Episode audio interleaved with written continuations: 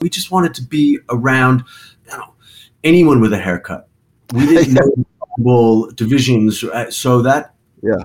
helped us a little bit. That we didn't uh, we weren't rockabilly versus punk versus mod versus suedo versus skin versus grebo versus new wave. Versus, we we thought everyone with any haircut was cool.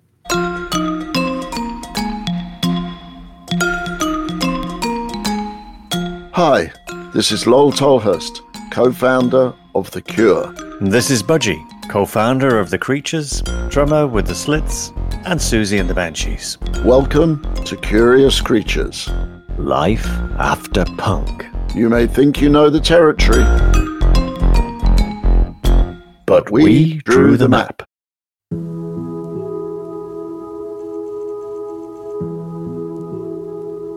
Can I be the Can I be the perfect host and, and welcome our guests to Curious Creatures this eve this this evening or this morning or this afternoon? This is Budgie in Berlin, And uh, me, Lol Tolhurst in Los Angeles. and we're speaking today with Jenny V and Slim Jim Phantom, who are in Dallas. I'm really quite excited because I'm sitting there, you know, and I've been thinking about talking to, to yourself, uh, Jim, and because I, I don't know if we've we've actually physically met somewhere in the in, in the our past, but I feel like I've known you for a long time because I can hear the music, as, and and I've been back in London for the last two days in my mind. Mm. A place called the Venue in Victoria. hmm Did you ever know? Ever get? And, and actually, the place was Legends. Yeah. Yeah. yeah, we played there quite a few times. Um, Richard Branson was the owner of the club. Right. That's right. Right. Yes. That was one of our big moments when um, all all the Rolling Stones came to see us play there. They're all at a table, and it was maybe the last time they've all been together. It's- Never happened since. yeah, and, wearing the T-shirt from the t- your tour with them. And we were the opening act, and they asked the headline act, whatever it was back then, some other pub band, to swap with us for the timing, and they said no. and all of these luminaries, including most, you know, most luminescent, the all five Stones were at this gig at the venue, and as soon as we finished, they left. Yeah. Band, if they had kind of changed their thing, they would have at least had the Rolling Stones sitting through. But the Wow. venue was was a great, and you and I have met a few times. Once was at uh, maybe even a few times at Keith Altham's office. That's what I was going to say. That's the connection, isn't it? Yeah, that, that was the one thing about Keith Altham's office, who was a big PR guy. And anytime you you'd go there old school to do your interviews, you'd go to the office, yeah. Yeah. and and there was always someone there. Stewart Copeland is my buddy, who I've stayed in touch with all these years. We met him there, and there would always be someone in the office up there that. Yeah. There's been a you know, kid walking in there. There would always be somebody in that office. who are getting ready to do theirs or walking out or meeting or and it was always I I remember meeting you and Siouxsie there very early on. Goodness. I, I, I we were sleeping on the floor in the back room, I think, and we were The story, the story you told me, Jim, about about uh, meeting the first time you met Keith Altham is is a great story about you know how you just sort of turned up and said, "Well, we're the greatest band in the world, and you need to you know do something with us." And uh, we were kicking around London. We were homeless, uh, the whole thing, and we had heard about an office that they represented the Stones, the Who, Police, Rod Stewart, like just every famous name you could imagine. This was the office. I didn't even know what PR was or public, but this address was where everyone was. You had to go there. So I heard it from someone at a party that we were at, and the next day I went by myself and knocked on the door, Oh, and they me in. It was 56 Old Compton Street. I'll never Yes. forget. yes, wow, that's a great memory. The address is like brings it all back now. Yes.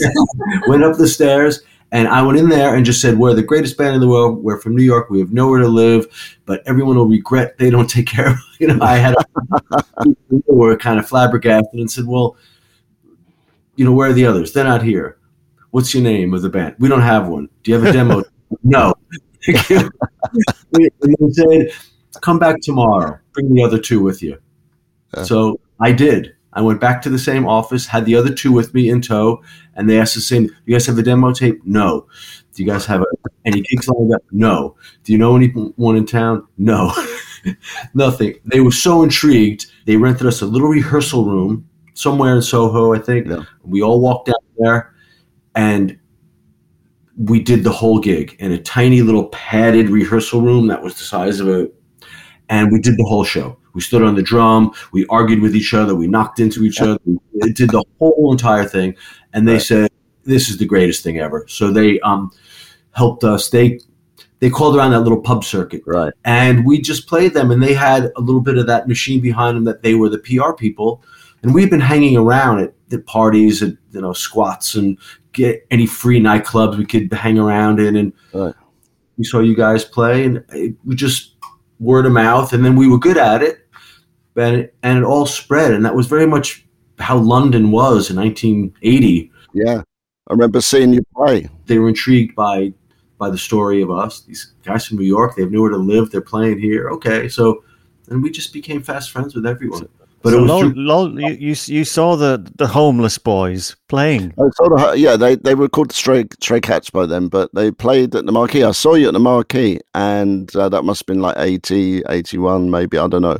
And um, the thing that struck me, because like, you know, I had, I had rockabilly mates, right? So they told me, hey, you got to go and see these guys. So off. It was, it wasn't that far to me as a sort of leap of, uh, you know, thinking about things it wasn't that far from punk at all. It was like it was like the roots of all of that like the energy coming off stage with you guys you know? It was just like i understood it immediately. I mean i liked you know some earlier rockabilly stuff and things but once i saw like this new version you know like regenerated it was the, the magic was there.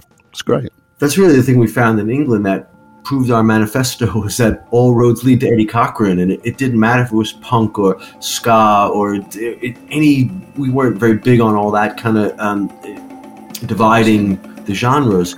Everyone has to agree on Eddie Cochran.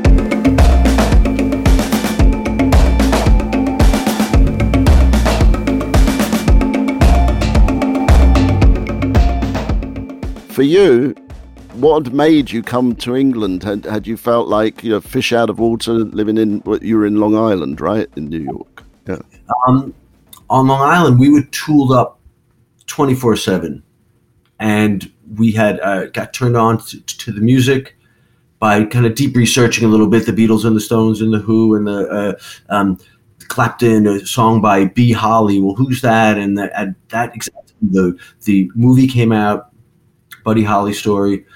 American Graffiti a few years ago. It was just all you becoming the right age to be able to make these kind of choices. And uh, for me, I went into New York City one day, train shot straight to Penn Station. I got out, walked downtown to St. Mark's Place, cut over to Third uh, Third Avenue, and with long hair, stopped at the Hair Power, which was a gum chewing, wisecracking new wave girl. Right? so when my hair cut like Elvis Presley, she said, "Well, it's about time."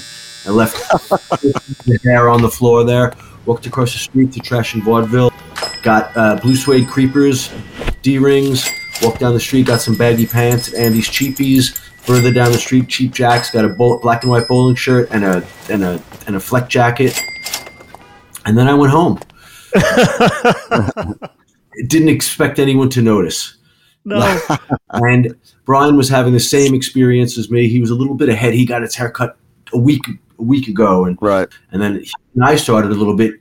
Him and me playing a tiny drum kit, and then Lee was our other friend. That we needed a bass. We wanted to be like Buddy Holly and the Crickets or the Blue Caps, and so that was the evolution of it. And a lot of it was coming from you guys in England. We were getting the NME six months late or whatever kind of thing at the newsstand at the or like a certain record store that would get it from a newsstand in England, and there was a. Uh, there was an article about rockabillys or teddy boys fighting with mods, and we just thought Right. it was an incredible thing ever. And our goal was always to go and be around. We wanted to find a fourth person who had heard of Buddy Holly or, or uh, Ursula Hickey or uh, no, rockabilly a little bit deeper than just the oldie station.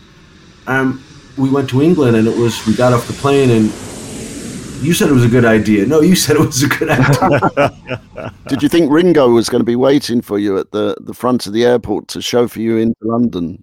I did pretty much think that Terry Thomas and Ringo were going to be there. it's kind of in Britain, those kind of things were ha- happening with greater frequency. You know, skinhead, suede head, mod. The mods were kind of always coming back, and the and the rockers were coming back. And around the time of punk, we had like our guys looking after if we had you know some gear to carry. There'd always be like a younger guy who was like had the quiff and the Yeah. drain pipes and the brothel creepers, and they were always like the ones who wanted to carry the gear. I don't know what is going on, but it was a crazy time of everything mixed up. And everybody was something. That's what we loved about it. We just wanted to be around you know, anyone with a haircut. We didn't know divisions, uh, so that Yeah. Helped us a little bit. That we didn't, uh, we weren't rockabilly versus punk versus mod versus suedo versus skin versus grebo versus new wave. Versus, we we thought everyone with any haircut was cool Yeah, Right. we thought that that was without knowing it organically because where we Yeah. came from no scene of any there was cbgbs and max's kansas city but it's a little bit i think the legend is a little overblown there wasn't Right. that much going on Mm. really as you know maybe a few people downtown but it wasn't any you know tribal everywhere like that's so nice to hear, you know, because I, I really, you know, could really buy into the uh, Deborah Harriam. You know, everybody was like, all the clubs are right next to each other, and every night, Talking Heads, Blondie, Ramones, Right. Suicide, they were all like, oh, Uh, the the the legend is always much more pervasive than than than the truth. You know, there, you're right though, Jim. There was uh, there was like a lot of cross fertilization in London because I can remember the first time we we had enough money finally in the band to go out and get stage gear. You know, like we're gonna get we're gonna get some suits and stuff. And my mates, I was mates with the guys that run Robot. You remember Robot? I, I remember those guys. Yes, we went to to all those places, and um, we thought it was so cool down there. There was the King of Wyoming that was next to Johnson's, an American classic, yeah. Yeah. and you guys are a little bit older than me. Sex would have been there, but when we got there, it was already World's End. Yeah. Yes, right. World's End. I remember that one.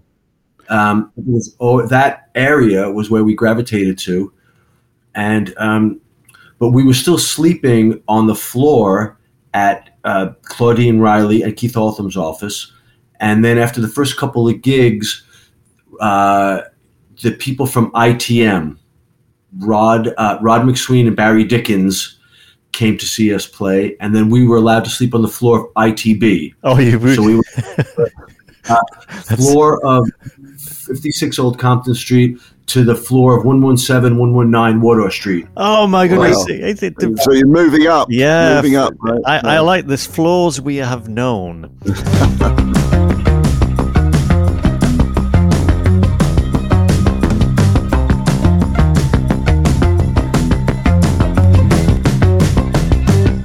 my beautiful wife Jenny V, she went to England as well, being and uh, like me, being gravitated to, to go what we thought was cool in England. I did the exact same thing when I was the exact same age as you, 18, 19 years old, and that was it. I'm from Sudbury, Ontario, Canada, four hours north of Toronto. It's a mining town, Rim.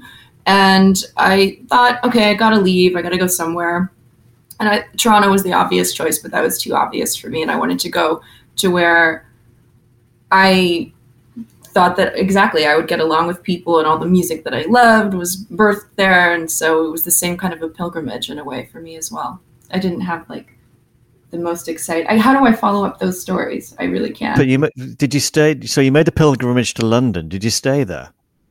No, I went back to Toronto. I, the, the hard thing there for me was that I couldn't find people who play in a band. I know that sounds crazy, but nobody had gear or the ability to to get to rehearsal. It was like a bunch of non-committal people. Right. So I ended up doing everything myself. That's I played bass. I taught myself bass when I was a young teenager, and I then taught myself to play guitar when I lived there. I spent a lot of time alone. It was funny, you know. It was the opposite Right. of you guys having these social connections. I went there and kind of just sat in my flat and was like, okay, I have to do everything myself. So I got a Porta Studio and I taught myself to play guitar and program drums and I made a demo tape, which I then Wow. mailing out, pretending I had a band.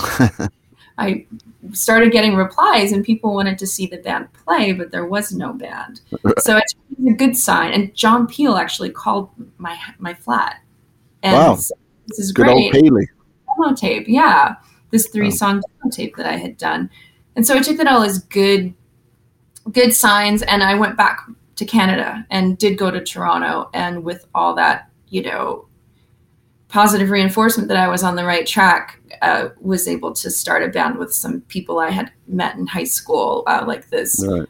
Amazing drummer.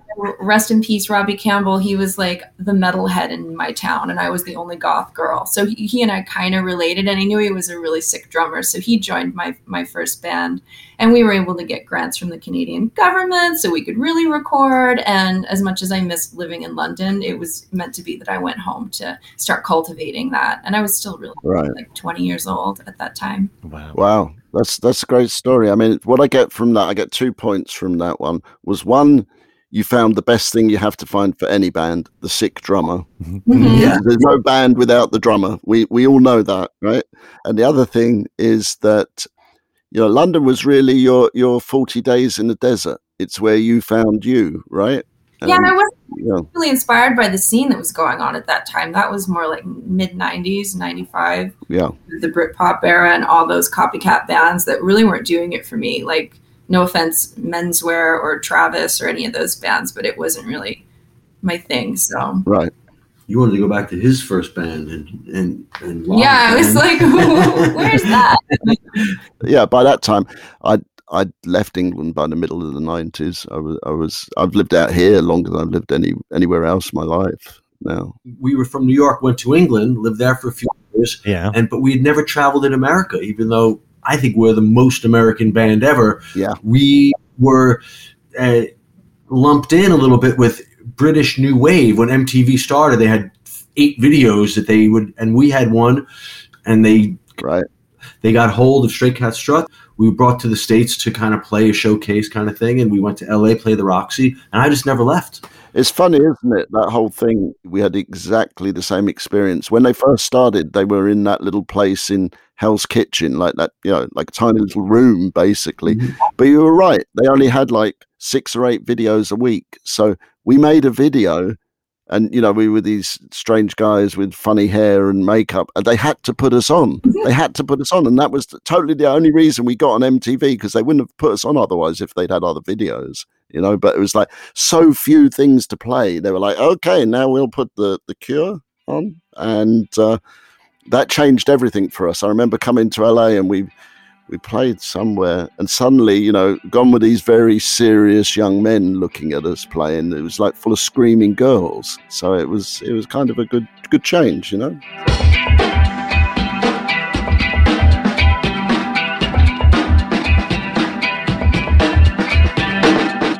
That's what I want to know, Budgie. When did you have time to practice the drums? Because you're the best of all, and when did you be that good? That's what I want to. I, I it's, it's funny. I um I suppose thinking back, we it was in, in Liverpool. excuse me, uh, Eric's club in Liverpool, Hmm. and if we did our kind of what's deemed to be the the number of hours you put in, Ten thousand, right? Yeah. yeah, that would have been it. But as when I we'd gone from, I'd been in a band called Spitfire Boys, and we were given the keys to Eric's really to you know go in the the night after the gig and set some gear up, and we could basically use the club to rehearse in, and you know it couldn't get any better. I didn't have a drum kit, so there was. I think the guy who cleaned the place had a drum kit, so he lent me his kit. Um, so was all borrowing, all favors.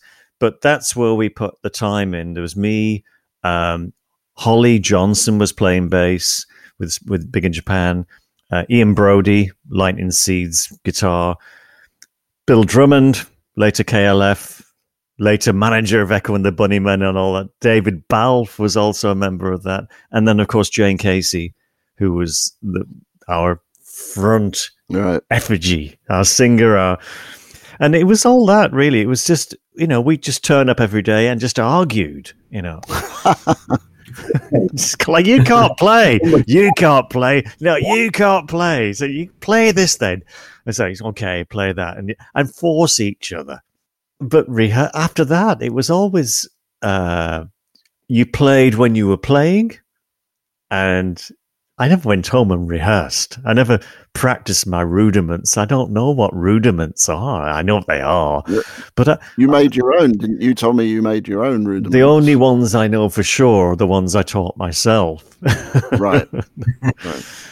I know. I know what your secret is because you can sing all your beats. Right? He sings all these beats. Like he'd be just sitting in the corner. He starts singing drum beats to things, and they're always. I can pick out any song from what he's singing the beat. You know, like most people come up to you and go, "Boom chit, boom chit, chit chit, boom." And you go, and they go, "What song's that?" And, you, and they go, "I have no bloody idea." But Budgie, I can tell every time. um, I, I, I now see now I have to give away where it really started. Okay, so when I'm a kid on my own in the little terraced house in, in St Helens outside Liverpool, my you know my parents have gone out for the night on Saturday night. My brother's already out. My sister's probably gone out looking for Ringo's drumsticks somewhere, and and I'm in there with a stereo. And when I went to sleep, I used to sing myself to sleep by singing Beatles albums or Cliff Richard and the Shadows. And I'd have to mm-hmm. sing the instrumentals. And I had to sing the albums in sequence. Because if I missed a track out, I'd have to go back, almost like lift the needle in my head and put it on again and go through the album. And I was learning albums of music to get me to sleep. My sister thought I was crazy. She was a bit scared, you know.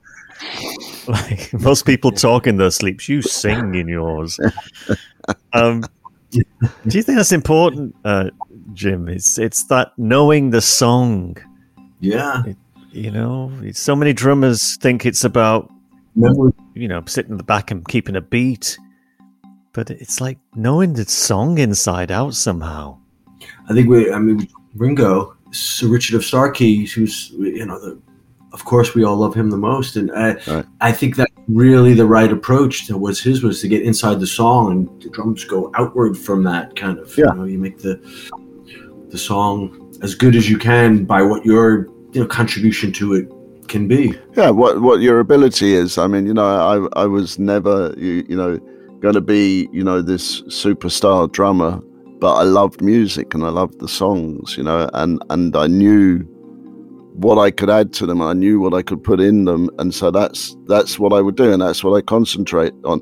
I mean, the thing I've found now is the older I've got, the more uh, the more I love playing drums. You know, back in the in when I was like in my twenties, I loved playing them, but it but it was like it was like a blood sport. You know, it was like boxing.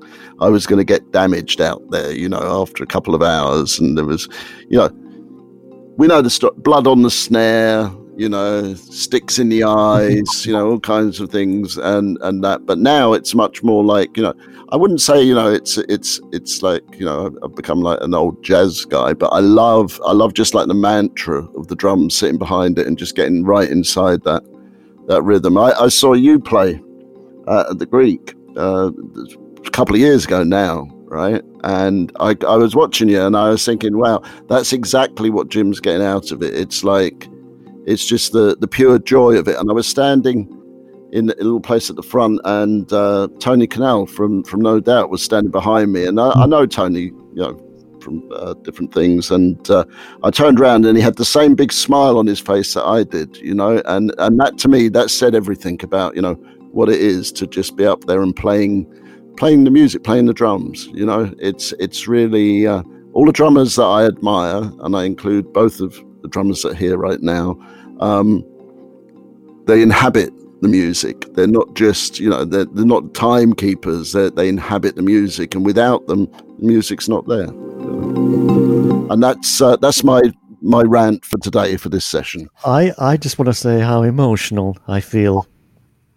I feel emotional too. Yes, but it's so true, and that I, I can relate to that as a, a, a bass player because when I was talking about writing my own songs and doing my own thing, that was a whole other experience. But now that I play in other people's bands and I play their songs, I can truly just not even focus, just have a rest just Mm-hmm. go up there and enjoy my playing. And Right. the, the word joy, all that you said, it's like embodying the music and not having any like emotional turmoil or ego or anything about the song that I may have wrote at a time in my life. Like just going out there just to rock Right. and just be in that moment is the the best feeling in the world. And yeah, as I'm getting older, it I, I agree with you completely. You just have a connection with it that I don't know. You can't describe it unless I guess you know as a musician. Yeah.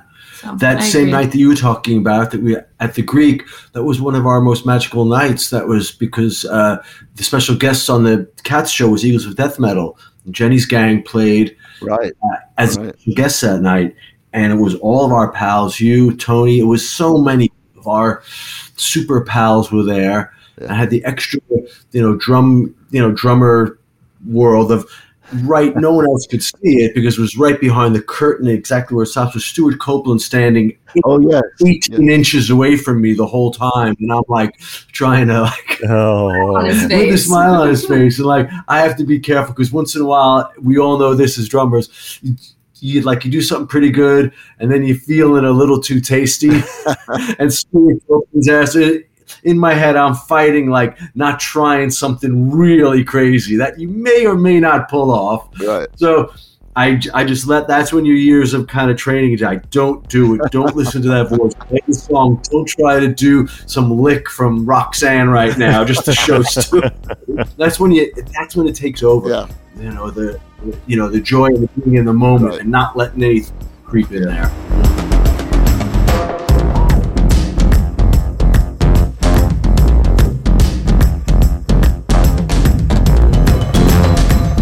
hey, we have a congratulations, um, Jenny V and Slim Jim. You you you were married last year, right?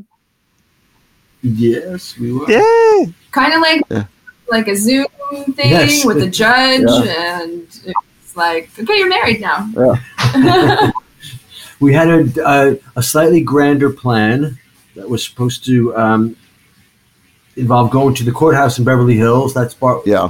part was all a good plan, and then that evening, it didn't get past the, the planning stages into hour before calling everyone we know part. Everyone was going to come to play the Roxy Wow. have our party, and then get remarried again by Jesse Hughes uh, in his reverend uh, uh, collar after it was legal by the judge in Beverly Hills. Right. And we planned to call everyone. We would have the Stray Cats, Lal, Yeah. you're going to have to play, Budgie, you're going to have to come out and play. Everyone had to come. It was going to be, we would start at four in the afternoon and until they close the doors. Everyone has to come and do their bit. Um, but the the world's illness came and things got changed and we didn't make all the calls so we're still you're still going to get that call Oh. the, the call that we did get three four months later wasn't a number i didn't recognize and it was the county clerk's office of los angeles county Uh oh. and saying um, your your license is going to expire. You have to do this now, and now now we're honoring these licenses. Do you want to get married? So I'm still want to get married. So I yell on the phone. Do we still want to get married? yes, yes. Okay. Tomorrow, 9 a.m. We got my son and Jenny's friend Netta to be our witnesses, and we propped up the Zoom like this the next morning, and it was us on one end, and just like you guys, there was a county clerk and a judge. It took maybe three minutes, That's a wonderful story. and we're you know we've yet to pull the trigger on the on the big charity show though. That's we're gonna that's gonna be when the dust is a little bit more settled. There'll be two drum kits, four guitars. Everyone's got to play from Stray Cats down to The Cure. Everyone's in between. Everyone's got to turn up and play. you make such a beautiful couple. Beautiful couple. Uh, Handsome. Exactly. You know, it's funny because that's that's the the best kind of marriage, I think. Because like I got married to Cindy, um, we just did it like on on a whim. We went out to Vegas. You know, we got married in this chapel. My friend came in was from England, and I said, you know, we're just going out to Vegas. You're going to be my best man. Off we go. And uh, you know, my first wedding was like you know this huge extravaganza, and that didn't last that long. And this one's lasted, you know, a very considerable time now. And um, I always think it's because we got married in Vegas. It was really funny. uh, one of the Smothers brothers was behind us getting married at the same time. So it was like, I'm your dick. Which one? gosh, you know, you've got me there. Uh, The one that's been married a lot. Uh, The crew cut or or the more suave one? No, the crew cut one. The crew cut one. Right. Okay, uh, if we're if as we're on wedding stories, okay, my my mine was eleven years ago and took place in Hong Kong, Wow, wow, wow. which is where my my what my my wife was was born in Hong Kong from uh, English English parents, we should say, because Hong Kong was still the British territory out there. Um, But I was on tour with let's see in 2010 with um, a band from Brighton. And we were in Japan, so I, I, I managed to wangle a ticket to go back to England or back to Berlin via Hong Kong, so I could meet my future father-in-law and do the right thing and ask for his daughter's hand in marriage. Wow, dedication. I, I had only been to Hong Kong once before in 1982, I believe it was, uh, and it was a very different place. But I was so nervous, you know, going out on the ferry to this little island and wondering how I- I'd be greeted. And anyway, I, I had to get because it was in Hong Kong. It's going to be difficult getting people over there, you know. So we Right. because we, but we got married at um, now what's it called? A cherry Cotton Tree Drive Registry Office in Hong Kong. It's it's just, just like so romantic little name. Sounds very uh, romantic. it was, it was, uh, and it's a funny place. I, I've kind of managed to get back there on occasion as well. You know, You got some free action happening on this one, man. This is Hong Kong to Brighton to Japan to. You're gonna get upgraded. Yeah. There's, there's a song in there somewhere, isn't there? There's there's a song, you know, Yeah. Brighton to Hong Kong to yeah. There's a song there. I think we have to put it right here. Everyone's got to come back with a verse by uh, by the next. interview.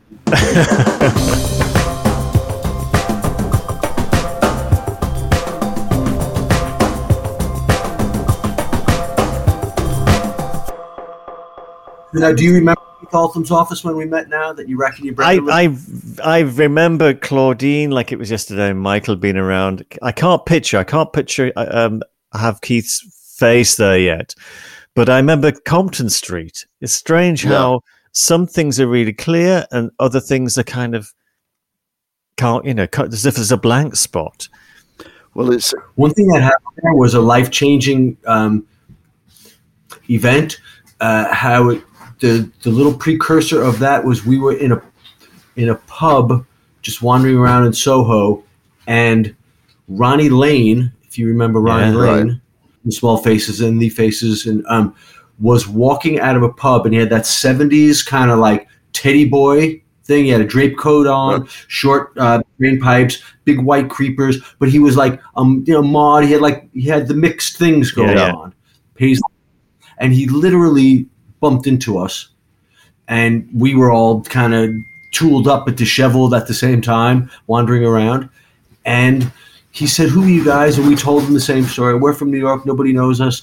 Uh, he said, "Come with me." One minute later, and we got into a black taxi with him, and he took us to um, Twickenham, Yeah. where he lived in some ramshackly Spinal Tap mansion with chickens and dogs, gravel driveway, kids running around. And he announced to his wife, "Katie, we have guests." And we stayed in his house for about two weeks. And while we got our whole world together and arranged those, gave Keith Altham the time to find the gigs. and that that, ladies and gentlemen, is the is the healing power of music right there, right? I, I, can- I can follow that story up with only a mild story because we were at a pub in Covent Garden one night with Spitfire Boys, and we walked in this place, and I think the guy, the bass player, and a couple of mates from uh, Sweet were at the bar, Okay. and we all kind of couldn't help ourselves, but just went, "We just haven't got a clue what to do," and. I think we we then had to run out the pub because he was about to nail us. You know, he's about to Yeah. like because he wasn't Right. like, wasn't most pleased. Right. Glam guys are tougher than they looked. I yeah, There you go. There you go.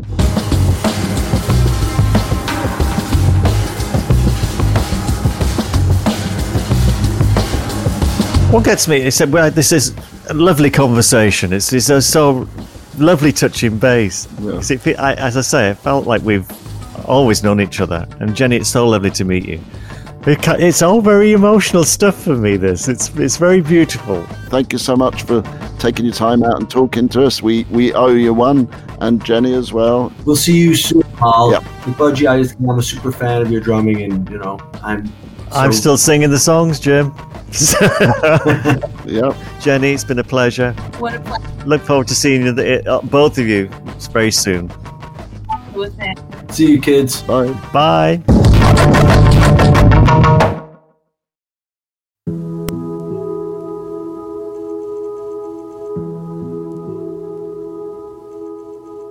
Now, Peter, our friend Peter from Berlin, has a question for us, Okay. Which is a very interesting question. How is it to watch your own cover band? Does it make you proud, or is it more like, pardon my French, uh, drinking your own ooh, urine? So, Oh my. I've only had two occasions uh, Yeah. where I've I, I've never seen a Siouxsie and the Banshees cover band. Yeah. Um, but I think it was Cleopatra Records, based out of uh, in LA, LA. Yeah, Um, uh, they put together some bands that chose to cover Susan Banshee's songs. Yeah. And the funniest thing was hearing the approximation of like Siouxsie's constantly changing London pronunciation right. and the way Right. she just pronounces words. And of course, it was a bit like listening to old cartoons of the Beatles when they got regional accents all wrong. It, it's Right. as close as you get. It's like me trying to put an American accent on it, and I'm probably Right. somewhere south of Brooklyn, north of Los Angeles. You know, Right. Could North of Los Angeles from west of Atlanta. could be Yeah. anywhere in a five thousand kilometer radius. You know, Right. um, so it, it it was a little a little painful. But do you have, go on? Have you seen any Cure? Um, Oh, have I seen any Cure cover bands? I have seen. I think you know lot. them. You've met them. I do know them, and and I have two two thought processes on this one. Not thought process. I have two thoughts on this. Hmm. Um, in Los Angeles, where I live, I have um, made friends with the best Cure tribute band, and they're called The Curse. And uh, Brian, who is is the the singer and guitarist, very. I mean, he does not look like Robert, but he's very very close in sound and uh, technique and everything. And he's you know he's a very nice man, and his band is is very good. And a couple of times, um, once to celebrate, they've been going for like sixteen years. You know, they've they've been doing it for a long time, and they asked me to come and play with them. When they they played some uh, a show like a you know a commemorative show for their 16 years and it was Wow. a lot of fun and it and it was great and if i close my eyes you know it, it was very very very close and um, then they returned a favor for me because i asked them you know we did uh, a gig for uh, a charity so i said you know i need i need to have a band so they came along and um, played and that was very good you know and and i'm I'm sort of humbled and flattered at the same time. That's the way I think about them. You know, um, I have seen a couple of tribute bands that were less than stellar. Then I had a I had a situation. Well, not a situation. I, I recently did a book tour just before the pandemic down in South America, in in in Peru and Chile and Argentina, and part of the thing for me going down there was well, I'll talk about the book and that, but you know what, I could, you know, make more of the situation. I could play somewhere. Right. So I was kind of like Chuck Berry, you know. I, I did this sort of thing where, you know, we put out feelers to get people, you know, that played in Cure tribute bands in those those areas, like in you know Arequipa in in Peru and in uh, in Chile in Santiago and in um, Buenos Aires in Yeah. in Argentina, and so we would get these Cure cover bands, and I would never play with them. I would see their uh, YouTube video and decide which one I thought was the best and pick them. And then I would send them a list of six songs or five songs, say, please learn these, and I'll play drums with you on them. And then I would just turn up on the day, probably not even sound check, maybe mm, a minute or two before the show, and we'd just sit there and we'd go, okay, we're going to do this one, that one, this one, this one, and I'd play.